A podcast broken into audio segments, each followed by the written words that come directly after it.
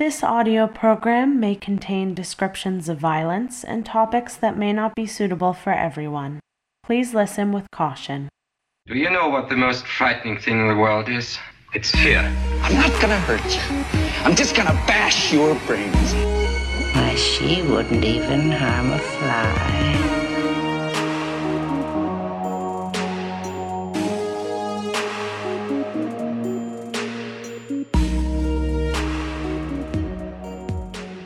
Fucking steals all my bed space. God damn it. He's, I mean, he's not that tight or that big. no, but, But- you know what he does? Like I came up yesterday. I was like, "Oh, I got to I had to post the news episode Uh-huh. for our Patreon." And I come upstairs and he's asleep with like a video game stream going on his phone. And he is laid out. His head is on his pillow. His butt is on my side of the bed. and I was like, God damn it. And um I've been trying to read more books. That is part of my New Year's resolution because I looked back on the year and I said, I haven't read one goddamn book. I'm a heathen. So I've been, I've been reading the book I was talking about the other week, Mhm. The Meaning of Our Tears, about the Lawson family murders. Mhm. And it's only on Kindle. So I've been reading it Yeah. on my iPad and I'm really, really enjoying it. But like, I was balancing on the edge of the bed trying to read it last night. Why not just punch him in the face? because like, tell him to get over it. Uh, I mean, also, what time was it though? it was like 11. You need to go to bed earlier. well, see, before he came here, I was like, three o'clock, yay, I'm awake. And then now we go to bed at the same time. Yeah, And I got you up shouldn't at, go to bed at three in the morning. that's just how I am. yeah, I mean, I want to go to bed at three in the morning, Mhm. but some days I I turn everything off and I'm like, and I gently fall asleep. It takes me like hours and hours, because when I work, sometimes I'll, work at Sephora until like midnight. So then by the time I get home, it's already almost one. So it's like, yeah.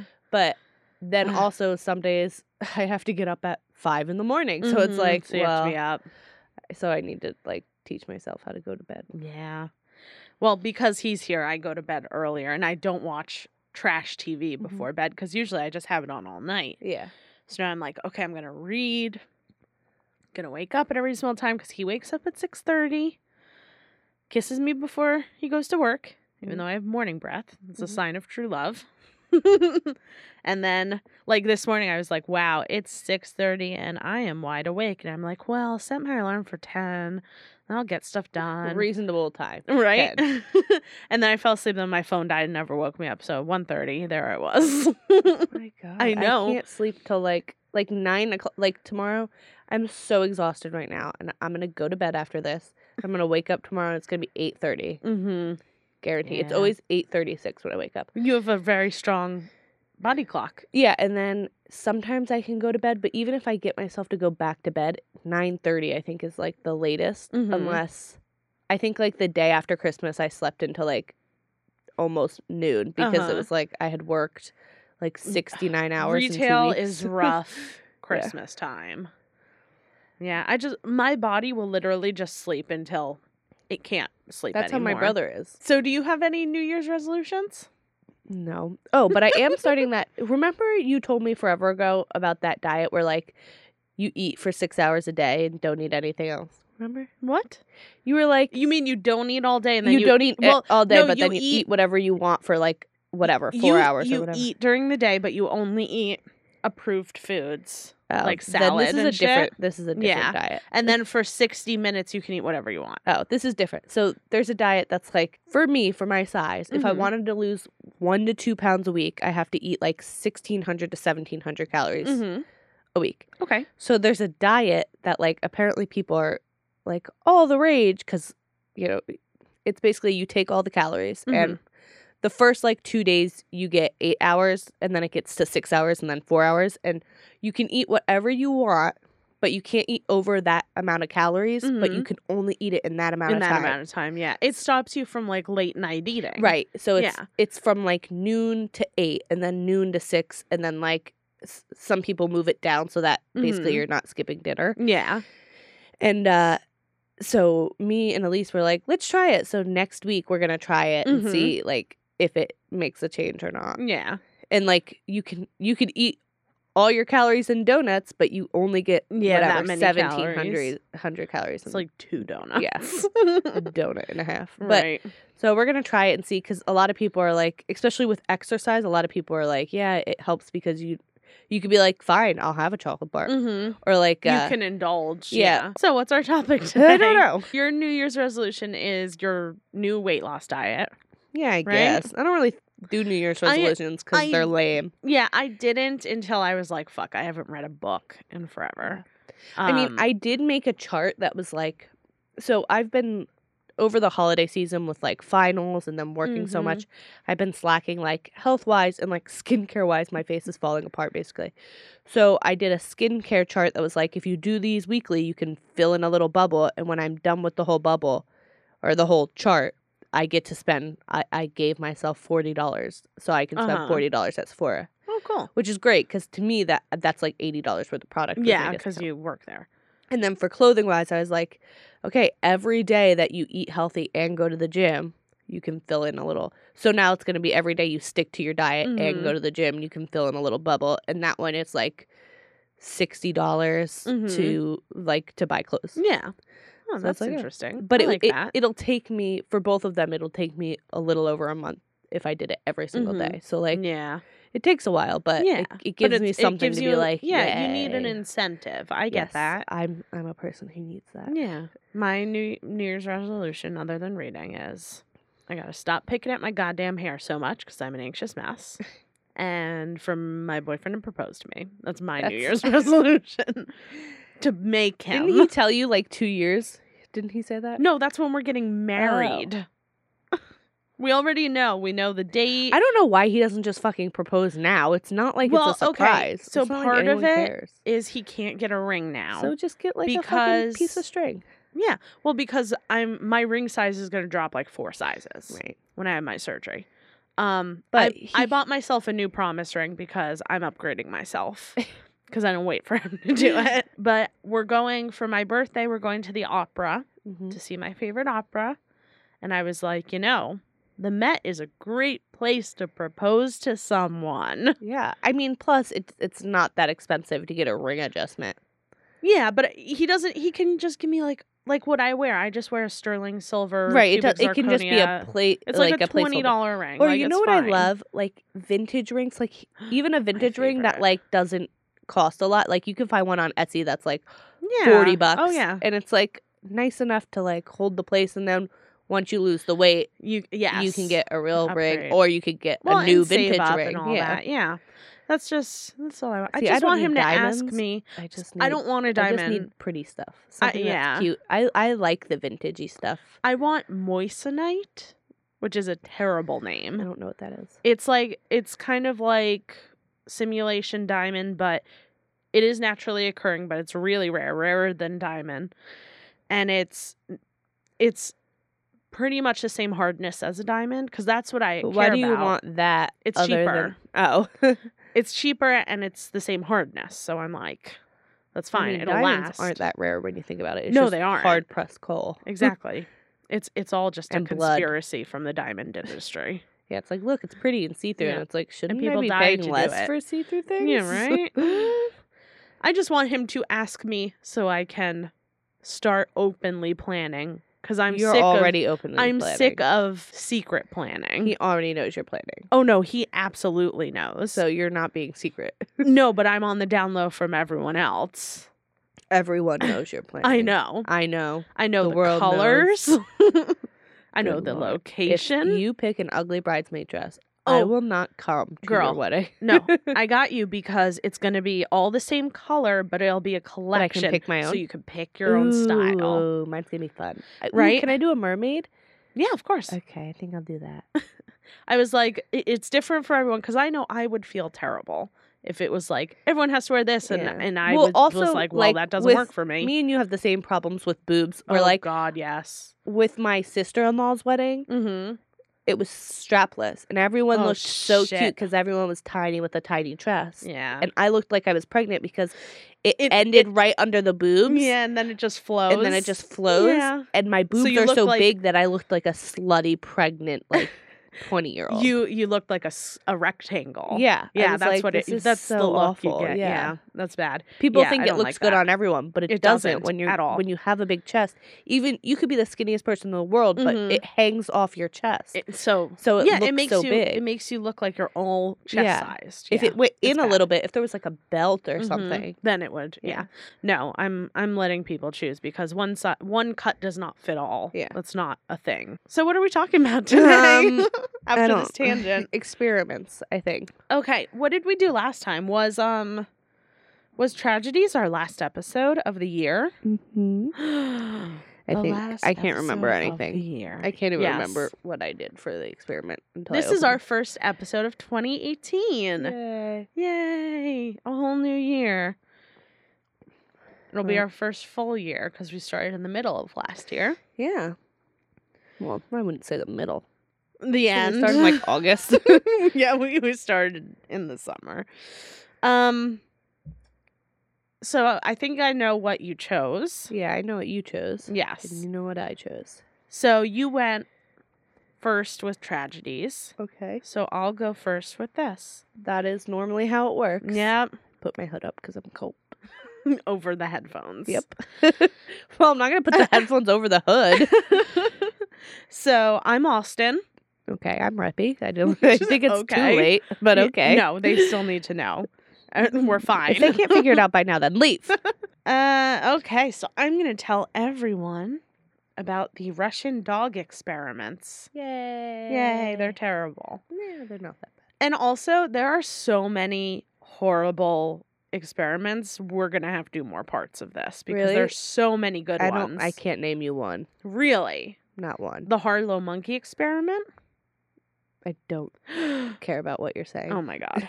The Okay, experiments well, just don't interest me. We can do a bunch of episodes, but they don't ex- like. I'm always just like, okay, and now that's done. like, okay. Well, I'll tell you about this one.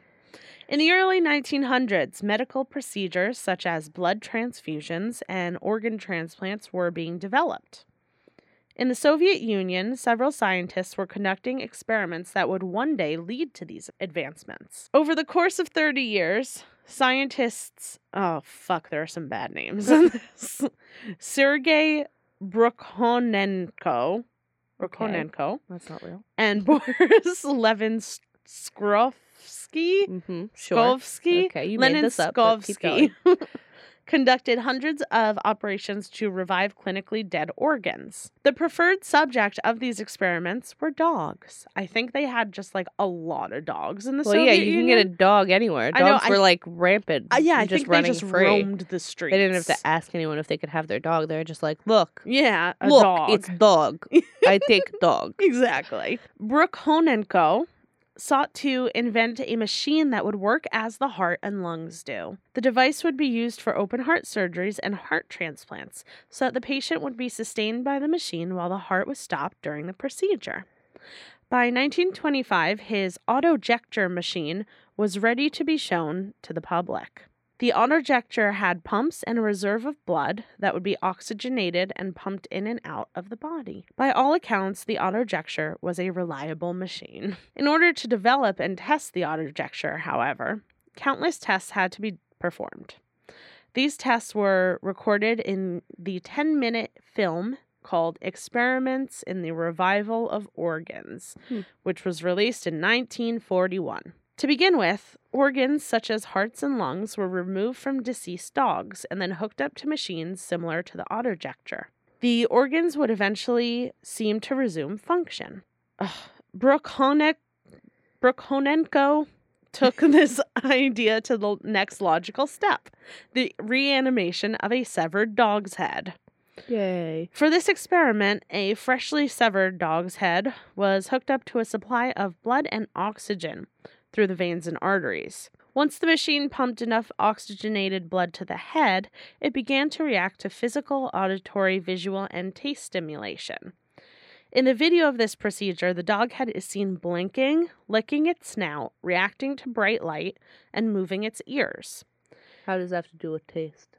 Well, because they um they put citric acid on its nose and it licks it. But we don't know if it tasted it. Well, it just licked its nose. it would have. Well, it it tasted that it was there, they put it on its lips and it's it could be Did a feel thing. interview the dog? no, the dog cannot talk as it could not in in life. so we don't know. It's true. We don't know. In the video, it is stated that the dogs had lasted for a couple of hours before returning to its deceased state, but in reality, it was a few minutes. We'll see this kind of hyperbole later on, too. Is it hyperbole or just What- lying? Uh, what? What was it?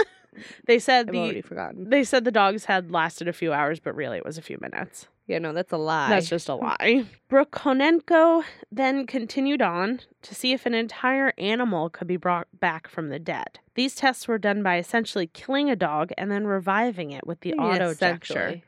Essentially, It was. Yeah, it was. They killed. killed it. but it wasn't like they bludgeoned it to death or some shit. Well, it's still dead though. yeah, it's still dead technically. Essentially killed it. First, a anti blood clotting device was given. Not device, an anti blood clotting. An anti blood clotting medication was given to the unconscious dog. After this was done, the dog's reactions to certain stimuli were tested and its pupil dilation was noted. Basically, in the video, you see they just poke it in the eye with a, with a little stick. yeah, but I thought the dog was awake. No, it's it's out. Then how are they testing its stimulus? Uh, because they open its eye and they poke it and see if like yeah, but it- that's just your eye. Yeah. That's all. that's they, that's how they test it. Yeah, that's it. The dog was hooked up to a machine that measured its heartbeat and breathing. Next, the dog's blood was drained through its carotid artery. This would slow the heart until it was inactive, essentially causing death. The dog Causing death. causing death. the dog would take one notable final breath before ceasing all bodily functions. I was wondering if the dog pooped itself during this, but we'll never know. Once the dog no longer reacted to stimuli, the autojector was inserted. The arterial pump was connected to the artery, and the venous pump was inserted into the vein, as you would expect. 10 minutes after death, the autojector would be started. The blood that had previously been drained from the dog was then pumped back into the body through the machine. With blood circulating through the arteries and veins, the heart was kick-started and it would begin to beat again. Shortly after this, the dog would begin slowly breathing. Finally, the dog would begin reacting to stimuli again, would be taken off of the autojector, and would resume normal organ function. After a 10 to 12 day recovery, the dog would be, quote, returned to its normal state. In the video, the narrator states that the dogs lived healthy lives long after being reanimated, but in reality, they came out of the procedure heavily brain damaged and usually lived only a few days. You told me they lived a long time. nope. You're a liar. After Brukhonenko's experiments, another Soviet scientist named Vladimir Demikhov okay.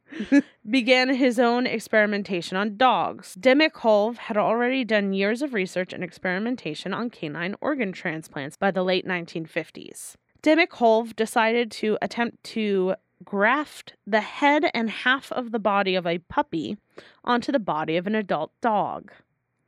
Why? Just for shits and giggles. so unneeded. right? No, so just because you can, I guess. There are just so many dogs. Just kill them. nope. Just. You club got to 'em go like the long seals. way. Mm, give them to Cruella de Vil. She'll make coats for you. None of them had particularly nice coats. None of No. the, well, the head did. The head had a nice coat. I will say that. Demikhov sought to create one cir- circulatory system that could sustain two creatures. He carried out this experiment twice, each time linking the arteries of the smaller animal to those of the bigger animal, and using the larger animal's heart to serve both heads. To prepare for the attachment, the smaller dog's body was removed right below the rib cage, and each blood vessel was tied off. Can you imagine? They can't tie them off. Just little tying. You'd think they tie them in a knot. I mean, I think it's like how they say they tie your tubes. Yeah. No, they tying them in probably the knot. cauterize them Yeah. or some shit. The larger dog was then operated on at the base of its neck. and the smaller dog's blood vessels were joined with that of the larger dog. The first pair could move independently, ate, drank, and responded to stimuli as normal. Unfortunately, the pair died just four days after surgery. The second pair lasted 38 days and were stuffed and given to the Medical History Museum in Latvia. And that's the Russian dog experiments. It's so gross. Why? It is. Well, and- none it- so basically, they made a bypass machine, and then someone was like, "Now I'm going to connect two random dogs." Yeah, it was well the the dog head thing was kind of random. Yeah. Um, but you see the you see video and pictures of these the dogs with two heads. It's not really a two headed dog. It's just you know, it's just a dog with another dog sewn on. Yeah, And like, the bigger dog is like, what the fuck? yeah. That poor dog is like, what? I mean, Well, it's not. It well, doesn't look it sad. doesn't- It looks annoyed. Yeah. I mean, I'd be annoyed. yeah. It's like, what? Why? Why did you glue this thing onto me? Although it's What probably it? not thinking anything because it doesn't have a brain anymore. Its brain is the puppy's brain. No, they're independent. But he, They're So two he- heads. It still has its entire body. The other dog is just sewn into its body or on and in. So it's like it's like the um the top uh left arm of the puppy and up to its right shoulder. why? I, thought they took off one dog's no, head and it wasn't a head. transplant. It was just let's sew one onto the other. Well, I mean, for one, you're not very good surgeons if it didn't work and it, they no, died. it worked, but they they Yeah, died later. Like it's not that because but one also- heart can't can't pump that much. It's not made for that, you know. right? But also, like it, it's no one's ever gonna need that ever. No, no one. It's true.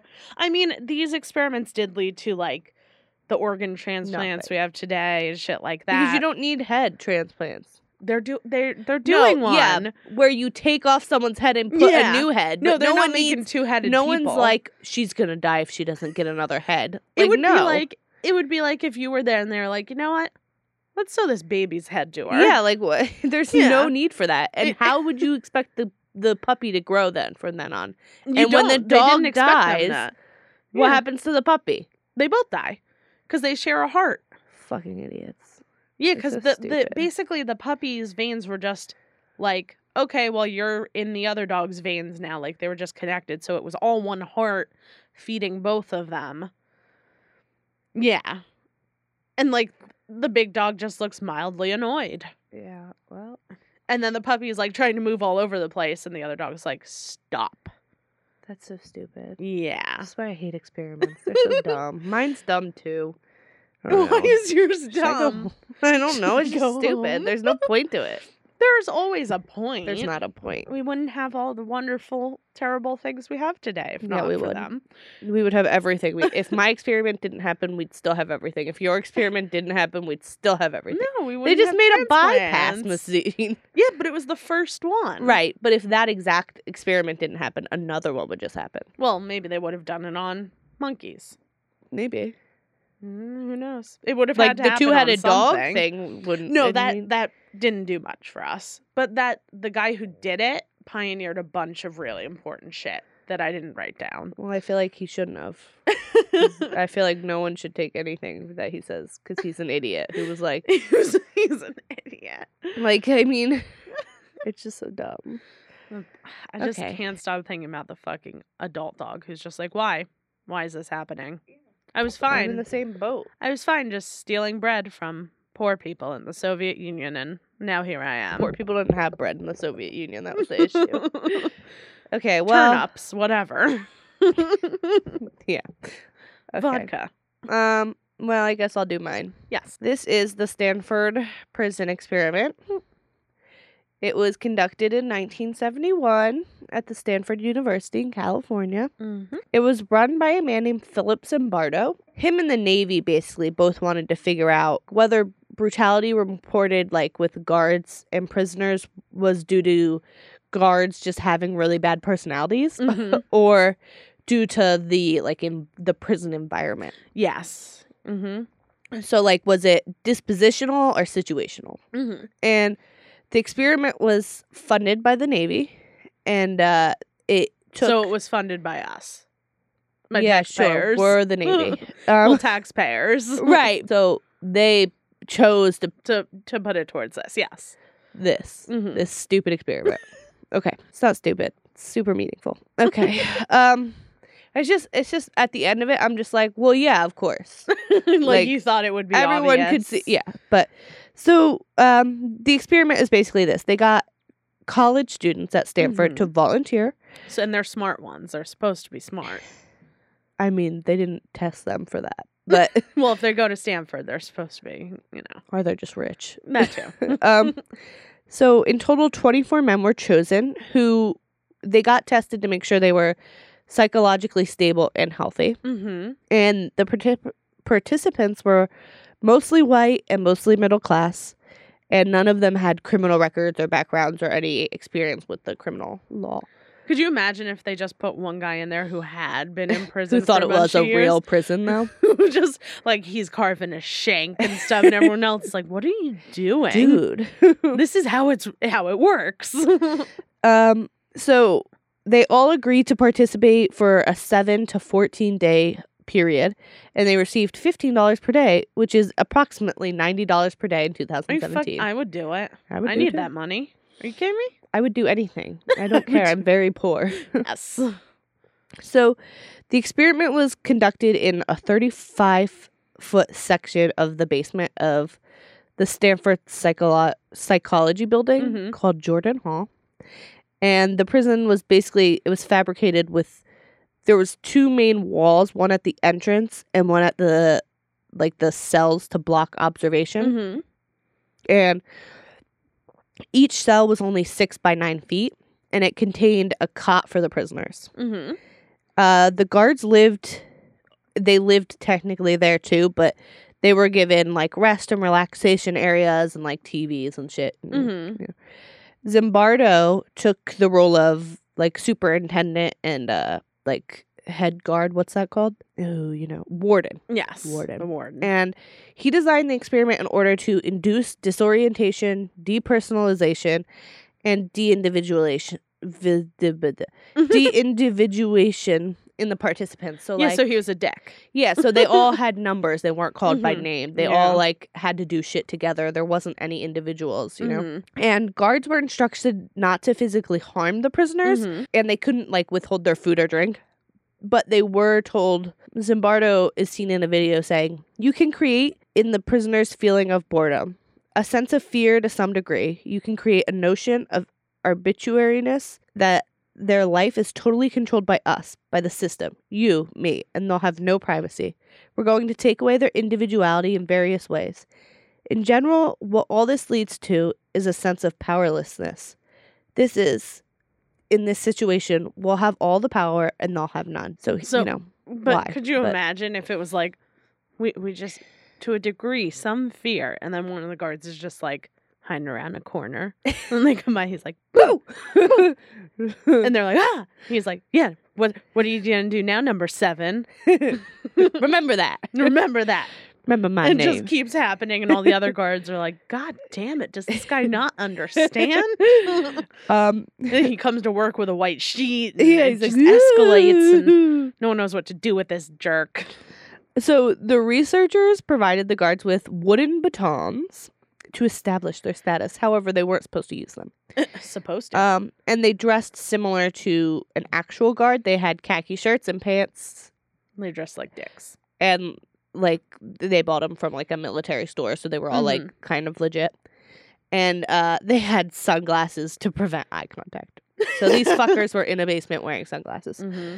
and all khaki, which is just so scary. Awful. Um, prisoners wore uncomfortable, ill fitting smocks and stocking caps, as well as a chain around their ankle, which is also like, you know, real prisoners don't walk around prison with chains around their ankle. It's ankle. only when they're out. Kind of. Yeah. Depending on. It, it Where- does depend on where. Like, if they're out in the yard, they're not wearing fucking. no, it's only if they're if you're being brought somewhere to work. Yeah, but you Yeah. don't wear. Cha- you don't wear like a ball and change. You No. wear like. Cuffs, but for your ankles, so yeah, they're together. together. Yeah. You don't wear a ball No, like this is not the all the time. 20s. never. You never put a ball around someone's ankle. Because they could They could hit still- you with it. And they could still just run. It's just a ball. Like well, it's supposed to be like a cannonball, like really. yeah, but- but, if they really I mean, some people are really big. Like It's true. They're they could lift it. See, that would always be my problem. What if they just roundhouse kick you with the ball? yeah, like I mean, but they had one. Also, who wears smocks? None of them. Like maybe, prisoners don't wear Maybe they're there to paint artwork. Okay. and guards were instructed to call prisoners by their assigned number, which were sewn onto their uniform. You know, like the Nazis. you sixty nine. prisoners were actually arrested, so police like went to these students' homes in the middle of the night and arrested them for armed robbery. Could you imagine being the parent and it's just like, what's happening? I th- would think they would tell their parents. And then it's like, no, don't worry. Like, it's an experiment. And that's just the lamest excuse anyone's ever used yeah. for getting arrested. Well. And then the local Palo Alto Police Department assisted with the arrests and they took mugshots and processed fake processed them, all that stuff. Um they were also strip searched. Awesome. But I don't understand. But were they cavity searched? no. and the small um, prison cells were set up to hold three prisoners each. Mm. And there was a small corridor for a prison yard and a closet for solitary confinement and a bigger room for prisoners or from the prisoners which the guards and the warden could use. Prisoners were to stay in their cells and the yard all day and night until the end of the study. The guards worked in like so there was basically 3 on for an 8-hour shift and then Mhm. they could leave or they could stay in the little so they didn't In the have to stay there. Yeah, if Yeah. you were a guard you could go home. Mhm. You didn't have to be there. It was like being a real guard. Like you could, Yeah. yeah, So for the first day, nothing really happened. Everyone was just getting adjusted. just chill. Uh, the second day, I wrote it escalated real quick. So prisoners in cell uh, one blockaded their cell doors with their beds, Why? took off their stocking caps, refused to come out and follow the guards' instructions, and guards from other shifts had to volunteer to work extra hours to assist in subduing the revolt. Oh God! So it took them 24 hours to have a revolt. Yeah, they ended up attacking the prisoners with fire extinguishers without being supervised by the research staff. So they Oh, just fucking did course. what they wanted. great. Wonderful. Okay, so it turns out that you know handling nine cellmates with only three guards wasn't helpful. Yeah. So one of the guards suggested that they use psychological tactics to control them. So they set up a privilege cell in Mhm. which the prisoners who were not involved in the riot were treated. They got like special Mhm. rewards and better food and all this stuff. Um, but the privileged inmates chose not to eat the meal in uh because they wanted to like stick it out with their fellow inmates. Yeah. They were like, no, they did what's right. So they must have done some shit that was worthy of this revolt. Yeah, it's weird. I wonder what. Because if it was just like a bunch of college kids going like, "Let's We're revolt," revolt. Yeah. then I'd be like, "Well, I'm gonna eat my steak" because they were just being idiots. Yeah. But like, there might have been. if they were yeah. being like beaten or something, I would have been like, "No, yeah, they should have revolted." yeah, So guards forced the prisoners to repeat their assigned numbers to reinforce their idea that like they're not human That anymore. So they'd be numbers, like, yeah. "Say your number. What's your number?" Blah blah blah. Mhm. Um, and soon the guards used prisoner counts to harass the prisoners. Uh, and they used physical punishment such as protracted exercise. So they'd make you like run for Mhm. whatever a bunch of time or like carry a ch- person around the room or something while you ran, like stupid shit Uh-huh. like that. And uh, sanitary conditions started to decline. Uh, the guards refused to allow some prisoners to urinate. So the guards were like, you can't use the bathroom, basically. Mhm. Here's a bucket. So they Yeah. peed and pooped in a bucket, basically. And then the guards were like, nope, you can't empty out the bucket. Ugh. And so uh, mattress mattresses started to be a valued item in the prison. And guards would punish prisoners by removing their mattresses, leaving them to sleep on the concrete, Mhm. which is like that doesn't happen in jail, but okay. Um, some prisoners were forced to be naked. Uh, several guards became increasingly cruel, and experimenters reported that approximately one third of the guards exhibited genuine sadistic tendencies. Oh God. Most of the guards were upset when the experiment was halted o- only after six days. They were like, "What? Mhm. Why? We're having such a good time." Um, It's all fun. They like it. yeah, we're all good. What? By the third day, a prisoner was like going insane. He was like, Mhm. he was like screaming and crying and like yelling at the wall in whatever his name is, Zabin Bird or whatever his name. The guy who ran the prison, the the Okay. experiment was like, "Oh, we seriously have to let him go because he's suffering from like a mental break." Yeah. So he leaves, and uh, the guards hear a rumor that the released prisoner was going to come back for his friends and free the remaining Oh, inmates. God. Zimbardo and the guards dis- disassembled the prison and moved it into a different floor of the building in case the released prisoner showed up. And then Zimbardo waited in the basement because he was going to be like, Mhm. "Oh, Surprise. well, he was going to be like, the experiment has been terminated. Don't Mhm. worry." Um, but the released prisoner never returned, and the prison was built in the basement again. he was just like, bye. Yeah. So eventually, Zimbardo's girlfriend comes in the picture, and that's how it gets disembarred. But Mhm. wasn't he banging one of his students? Or yeah, something? that's the student. Yeah. It's hi- like his fucking girlfriend comes in, and she's she's interviewing them, and Mhm. she's like, "I don't think this is okay morally." and Yeah. he's like, "Oh." Ugh. because she was the first person in all those researchers and all those people who came in. She was the first person to be like, "Is this okay morally?" Nor- and they were yeah, like, it's unethical. "Oh, we forgot about that." We forgot about morals. Yeah, Zimbardo aborts the experiment early. Oh, Christina Maslach is the Mhm. graduate student, and she eventually marries him. Ugh. After all this, Yeah, and uh, he argued that the prisoners had started to internalize their roles, since Mhm. some had stated they would accept parole, even if it meant forfeiting their pay, despite the fact that quitting would have achieved the same result without the delay involved in waiting for their parole request to be granted or denied. oh my gosh. Yeah, so they could have just been like, "Bye." Yeah. But, um, But they were so into the. they were like, "Oh, I'll take role- parole." Yeah. Also, he argued that there was no reason to continue participation if you weren't going to get money. Yeah. Like, I get it if you're like, oh, I'm going to take parole because I'll still get paid. Mhm. But if you're not going to get paid, then you might as well just quit. yeah. Prisoner number 416, a newly admitted standby prisoner, expressed concern about treatment of other prisoners. The guards responded uh, with abuse when he was like, hey, that guy's peeing in a bucket. Maybe we shouldn't and naked do this. and he yeah. has bruises all over the place. And so they beat him. Oh, of course. And uh, so they did get physical violence. Yeah, and he he refused to eat sausages at one point, saying he was going on a hunger strike, and he was stuck inside of a dark closet. And the guards instructed the other prisoners to repeatedly punch on the door while shouting four one six, his number. Mhm. And uh, the guard said he could be released from solitary confinement only if the prisoners gave up their blankets and slept on bare mattresses, which everyone except for one prisoner said they would do. Mhm. It seemed that it was situational Mhm. that's what people came to to see that it was situational rather than individual personalities Mhm. Yeah. because before this none of these people were sadistic no Yeah. you know the weirdest thing though is because Zimbardo says that that whole like but they could have just left but apparently they couldn't he told everyone yes you can leave whenever you Mhm. want it's totally safe and then people would be like I want to go home and he'd be like Oh, no you you can't let them. yeah. Oh. So you wouldn't let people leave. Even knowing that they were being observed, guards and prisoners acted differently than normal. Mhm. And some guards felt the need to show their dominance even when it wasn't like necessary. So one guard says, What came over me was not an accident. It was planned. I set out with my definite plan in mind to try to force the action, force something to happen, so that the researchers would have something to work with. After all, what could they possibly learn from guys sitting around like it was a country club? So I consciously created a persona.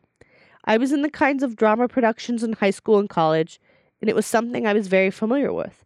To take another personality before you and step on the stage. I was kind of running with my own experiment in there by saying, How far can I push these things, and how much abuse will these people take before they say, Knock it off? But the other guys didn't stop me. They seemed to join in. They were taking my lead. Not a single guard ever said, I don't think we should do this. So no one ever stopped him. He was one of the guards who like started beating them. Yeah. And so he's pretty much just Yeah. a drama nerd who was Right. well, he was like, "I'm gonna do this and see when they told me to Yeah, stop," and then and they then they did it, and he, it like went to his head basically. Yeah. And uh, it also turns out that selection bias might play a ro- have played a role in the results Mhm. because there was another experiment done where basically for the Stanford prison experiment, he put up flyers that were like prison study Mm-hmm.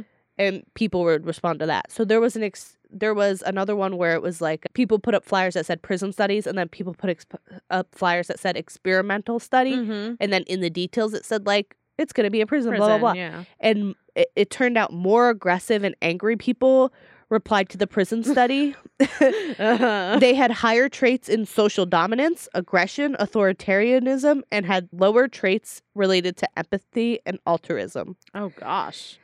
And Yeah, well, because they were probably like, I'm gonna be a guard and I'm gonna beat some people up. yeah, Yeah. but basically the results were on par with the Milgram experiment, Mm-hmm. which Yep. is the one where people sat in a room and they were like, yeah, if you yeah. at first you were just shocking them a little bit and a little bit and then it got to the point where it's like, well, if you shock them now they'll die. Something crazy like 90% of the people still went and shocked them yeah, because it's like you're following what you think you're You're- supposed to do. Yeah, it's all about following orders, like the Nazis. Right. Like Right, exactly. It Mhm. gets so bad, and you you know you, you, just ju- trust. you just trust that you're following so orders. these yeah. guards were like, "Oh, I'm supposed to be aggressive," and then Mhm. eventually they became what they thought they were supposed to be, Yeah. and no one was ever like, "Don't do that." Mm-hmm. No one gave them the option to not do it. No one was like, "You can or you can't be aggressive." Yes. it was just like, "Be aggressive." Be aggressive. Be e- aggressive. B E A G G. Okay. Uh, so it turns out like the biggest issue people had with the experiment was that it was unethical and that people weren't allowed to leave. that was the biggest. Yeah. the biggest gripe. And- But it did lead to implementations of rules to procedures like how you can't be harmful in different treatments of participants for human Mm. studies. Mhm. So now there's a whole like for America it's the Institutional Review Board and for the UK it's Ethics Committee Mhm. and it has to go through all these guidelines and it has to decide basically if the potential benefit for science outweighs the possible risk for physical and psychological harm. Mhm. So this experiment in the end is basically like It wasn't worth it it. wasn't worth Yeah. it because some of these people went fucking crazy. Mhm. And also I mean, I, um, I'm a fucking idiot. I could have told you that you put a bunch of men in a room. you And think they're just gonna be women, fucking aggressive. would- Well, women are going to be catty bitches Mhm. too, but you like think they're they're not going to outright well, make I don't think they're gonna fucking and- yeah, because that's gross. I don't think women would be like, yeah, shit in a pot. I think Mhm. they'd be like, fuck you. You're. I think they might make them be naked and stuff like that. And but and like take things away from Right. some. but yeah. also but also if you give people the okay to be aggressive, Mhm. I think people will be aggressive yeah, because they think, especially in like a school setting, like think about a teacher coming in and being like, so we I I once had a music teacher in college. And she was like, she would come into the room and be like, yell as loud as you want. You know what we all did? We all fucking yelled Mm-hmm. because we finally had excuse to do something we always kind of wanted to do. So Yeah. we'd scream at the top of our lungs, and then she fucking connected it back to whatever music or something. Uh-huh. But so if someone comes in the room and is like, "Okay, I finally give you the permission to be like the big man on campus," Mhm. you know what I mean? Like yeah, everyone wants to feel like they're better than everyone, even Mhm. if you don't want to admit it. yeah, You know? Oh, So yeah. you finally have someone going, you're better than them, and you can treat them like you're better than them. Mhm. And of course, guys are gonna take it to the extreme and be like, "You're right, I am fucking better than you." And all of a sudden, it's, "Well, I'm better than him, so I can, I can kick his ass, Yeah. because I'm better than him, and Well, if he can't fight back, Yeah, and it's also we're talking about white guys, Uh-huh. young adults that are from middle Well- to wealthy well-off families, yeah. families that go to a, this prestigious school. Right. Already think a lot of themselves, probably. yeah, You know. Yeah. That kind of shit. I mean, you're giving someone an okay to do whatever they want, yeah. and no one stopped them. It's not like someone punched the first guy and someone came out and was outraged, where it's yeah. like. they were just like, oh, I should stop that. No one. No. So they probably were like, oh, they want me to punch them. Yeah. They want me to beat them up because that's mm-hmm. what real guards do. Yeah. But it's like, right, but this isn't actually really jail. Like, yeah. I mean, It's it's literally a basement. yeah, You're in a basement right, of your college. and you're getting paid. so you're a student. right. It's like it's crazy, and yeah. The fact that like, and a lot of prisoners became like really withdrawn and stuff because Mhm. yeah, you start to feel like you're not a person. yeah. So you're like, no, I can't fight back. I wonder what the long term effects were for the people who Yeah, I don't know. participated. I think they're mostly it was okay, like because they got out and Yeah. they probably needed fucking therapy. But I mean, you're being told you're not worth it, so Yeah. eventually you're gonna feel like you're not worth it. yeah, like you're not, sad. you know. It's just like, Yeah. How could you not think that? you can't possibly think that it just happenstance that they every single prison in America hires sadistic people. Yeah, no. That's so fucking stupid. and I watch my fair share of prison reality TV shows, and most of them are just really nice people. Yeah, I mean, there's always going to be stupid. Yeah. You have to monitor who you hire. Mhm. you and know? you have to have basics because even the nicest person, if you worked at a jail for 4 Mhm. years, and for four years you saw people be like, people came up to you and was like, if they get a little rowdy, punch them in the face. At Mhm. first, you might be like, punch him in the face, Yeah. but then all of a sudden, someone someone threatens you and tells you they're gonna shank you, and you punch them in the face once, Mhm. and you're like, well, I guess now I can punch people in the face, and all of a sudden, someone fucking sneezes out of line, and you're punching people in the Yeah, face. You know what I mean? Like eventually, it just becomes normal. Wow. That's Yeah. why prisons need to be better. Oh, need well- prison reform. Well, prisons are a fucking mess. Yeah. They're a nightmare right now. we talked about this last episode. We, we talk about this all the time. like, because it's so intertwined with true crime. Mhm. Um, yeah, we have terrible. Yeah, I hate people who are like, well, it's a robber, so he'll go to he'll- he'll go to jail for ten years and then he'll be a better person. It's like, no, no, you, if you're sending someone to jail for more than a year, send them to jail for life because the prison, the way prison is now, it's he's gonna come no. out a fucking murderer. For Yeah, all we know. Like, yeah. Usually they'll come out worse because they Yeah. surrounded by bad people. who are like, Ter- well, quote unquote, bad Yeah. people. Society deems as bad people. Um, and they come out and it's people going, well, I don't want to hire you. You just got out of prison. exactly. It's like, well, I guess I'll steal one more thing to get a little money for food, and then it's Mhm. like, well, now I'm just No, stealing yeah. again. It's just it it creates this is what my dad always says. He says once you're once you get involved with like the police or crime or anything like that, they suck you in. Mhm. It's it it's gets to the point where it's impossible to get out. Right. Well, one person says you're a bad guy and you're a bad guy. Yeah. It's and, like when things stick to you. Like if you get one charge, then another charge isn't Right. so horrible to throw on you. The cops think, oh well, they're already a bad person. Right. We might as well just you and know. also it's like it's like when um when someone goes to a psychiatric hospital. hmm Okay, well, then everything they say from now on is, well, she's crazy though. Yeah. So if a bad guy, not a bad guy, you know, someone who, you know, a fucking idiot kid who thought it'd be okay to rob a grocery store at 18 gets out of Mhm. jail 10 years later and says, and now he's in the wrong place at the wrong time. And he says, no, I just, I just happened to be here. It's, it well, seems yeah you're a thief. yeah. So It- no, we're not going to believe it you. absolutely in our justice system it colors the perception of you Yeah. even if i mean it could be you could have served your time you could have well pretty much rehabilitated yourself because it's not like they're Yeah. working on that at all you know gotten a degree done all this stuff and the world is still gonna look You're at you get like out a bad people, person And some people are like, I'm not saying like fucking child molesters and Yeah. murderers are gonna get out, and I'm gonna be like, but they did jail time. But like, yeah, if you stole one fucking car, you're an Mhm. idiot. But you spent ten years in jail. Okay, yeah I'm not gonna judge you for the rest of your life for that. hmm But some people are like, well, they are they went to jail, so they're bad. yeah I don't care what they say. yeah it's a it's, a bad system It's like um, you know, Croc from uh from from DC Comics. oh the world killer believe- croc The yeah, the Yeah. world believed he was a monster, so he became one. I feel like this is the second time we've used that exact quote and talked about Killer I love Killer Croc. I just love the comics because they're so beautifully written. Where Uh-huh. it's like, oh, the world. Like that's such a good quote. Like that's such a good representation of the world we Mhm. live in. Where it's like, yeah. oh, everyone said you're scary, you're a bad person. Look at your face. And so all of a sudden he was like, well, if everyone's gonna treat me like I'm this monster, I'll just be one. Yeah. Because at least they'll get the benefits of being a monster. Yeah. And you don't have to constantly fight against Yeah. the assumption. No, you're just like, Yeah, you're right. I am a fucking monster. I'm gonna eat your child now. Yeah. Not that he did that, but not not that we know of. Yeah. but so just remember that, people. So those are our experiments. Yeah. I won't make you do experiments again because We can't. We just have to do it like. You just have to give me a few weeks for me to really get into one. okay, because I mean, aren't you a psychology major now? Yeah, but experiments don't like. I like to study why people did things, Uh huh.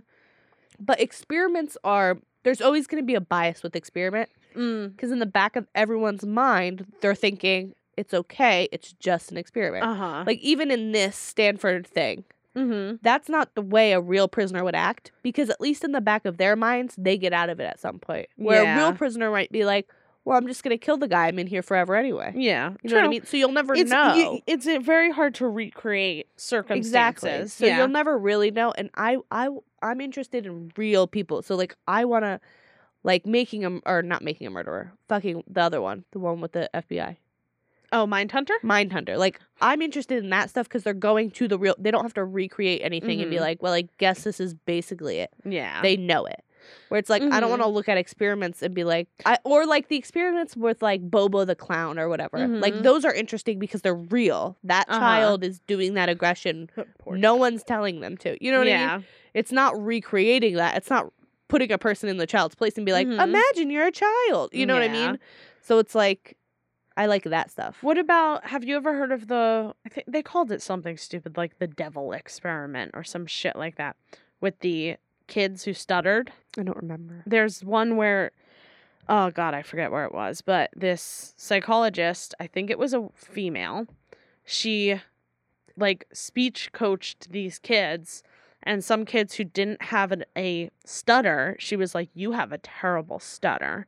And she worked with them and then they developed a terrible stutter I did, yeah. and it like severely impacted their self-worth their confidence throughout their There's- entire life There's a bunch of experiments like that where there was one from, I don't know, I was in psychology. When did I take my first psychology class? Mm. Like four years ago, five Mhm. years ago. And there was a study. It was only done for like a week. It wasn't this these kids' whole life, and, Mhm. and they were like thirteen or fourteen. And a psychologist sat there and basically was like, "You're colorblind." uh-huh And so by the end of the week, they thought they were like, well, this is green, but I'm colorblind, so it's really red. Like at the end Uh-huh. of the week, they had them believing yeah. that they were colorblind. And in the Shit. end, they were like, you're not colorblind.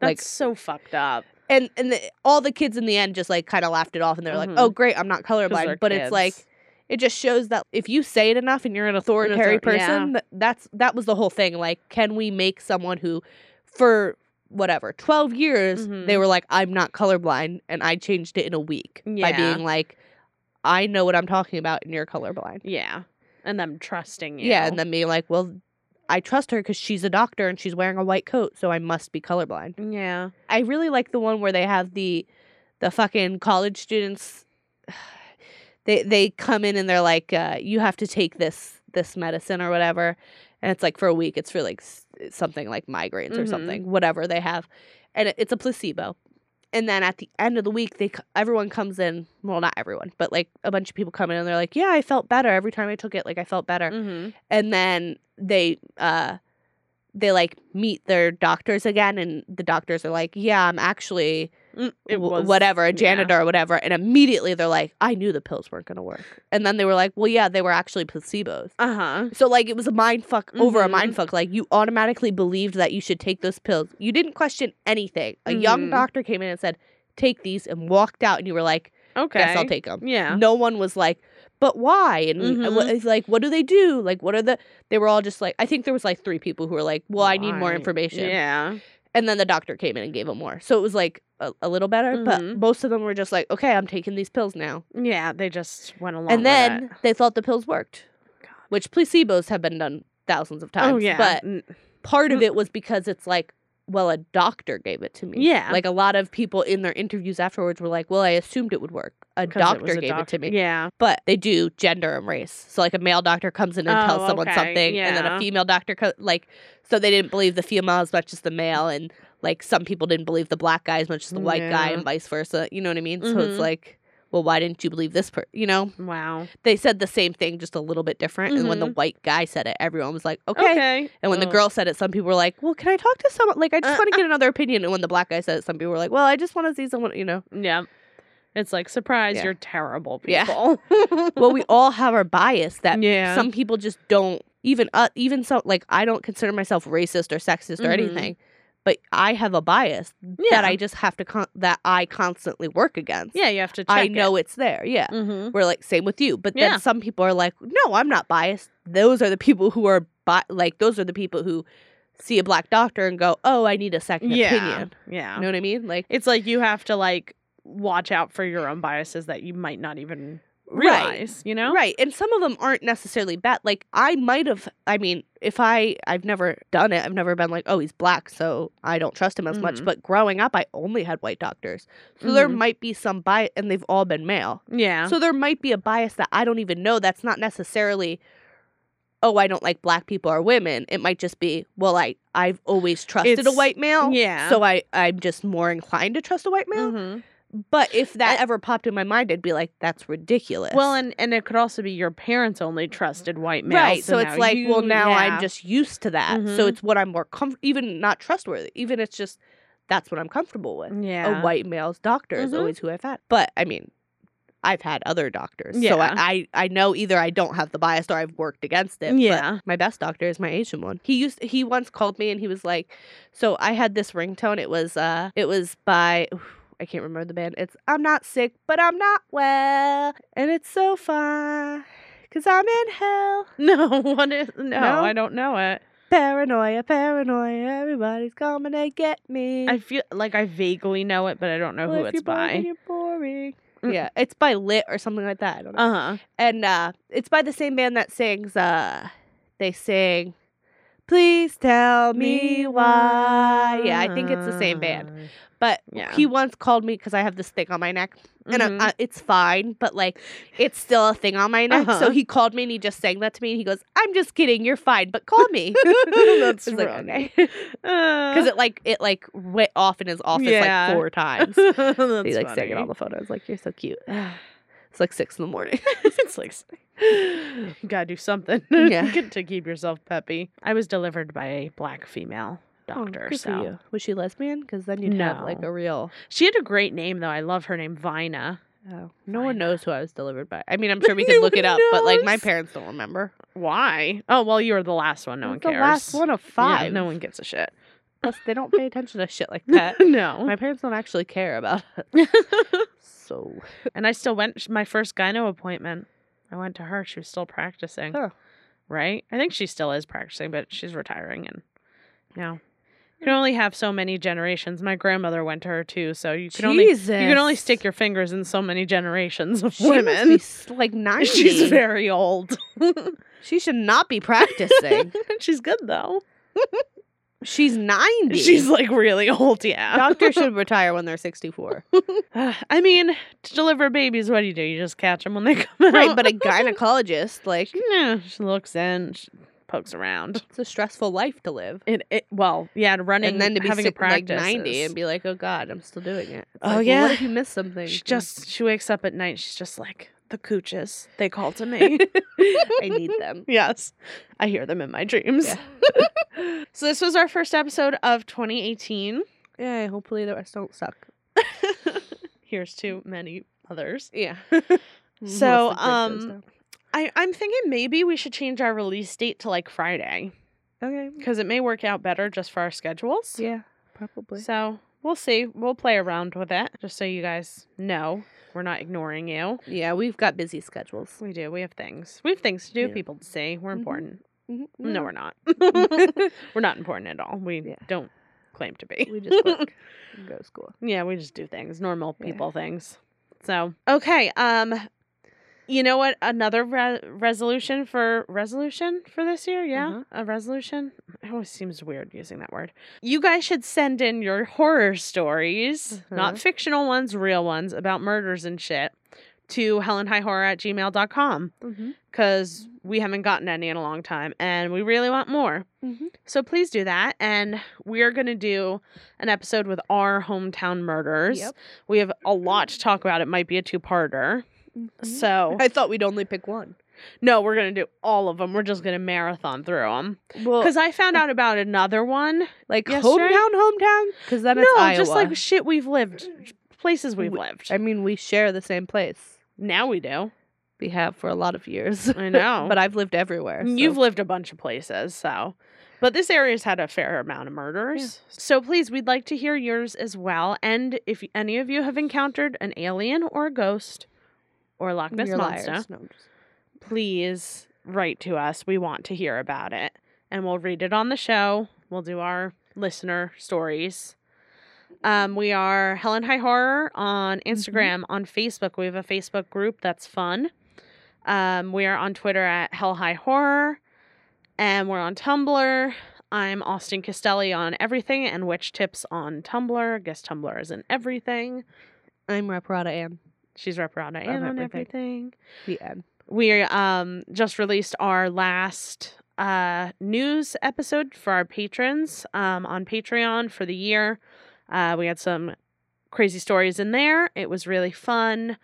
And if you donate just $1 a month, then you get access to it every single month. So, it's worth checking out. And I think that's it for today. Yep. Rate, review, and subscribe. Also, Yes. okay, we're gonna talk at you next week. Okay. Okay. Bye. Bye.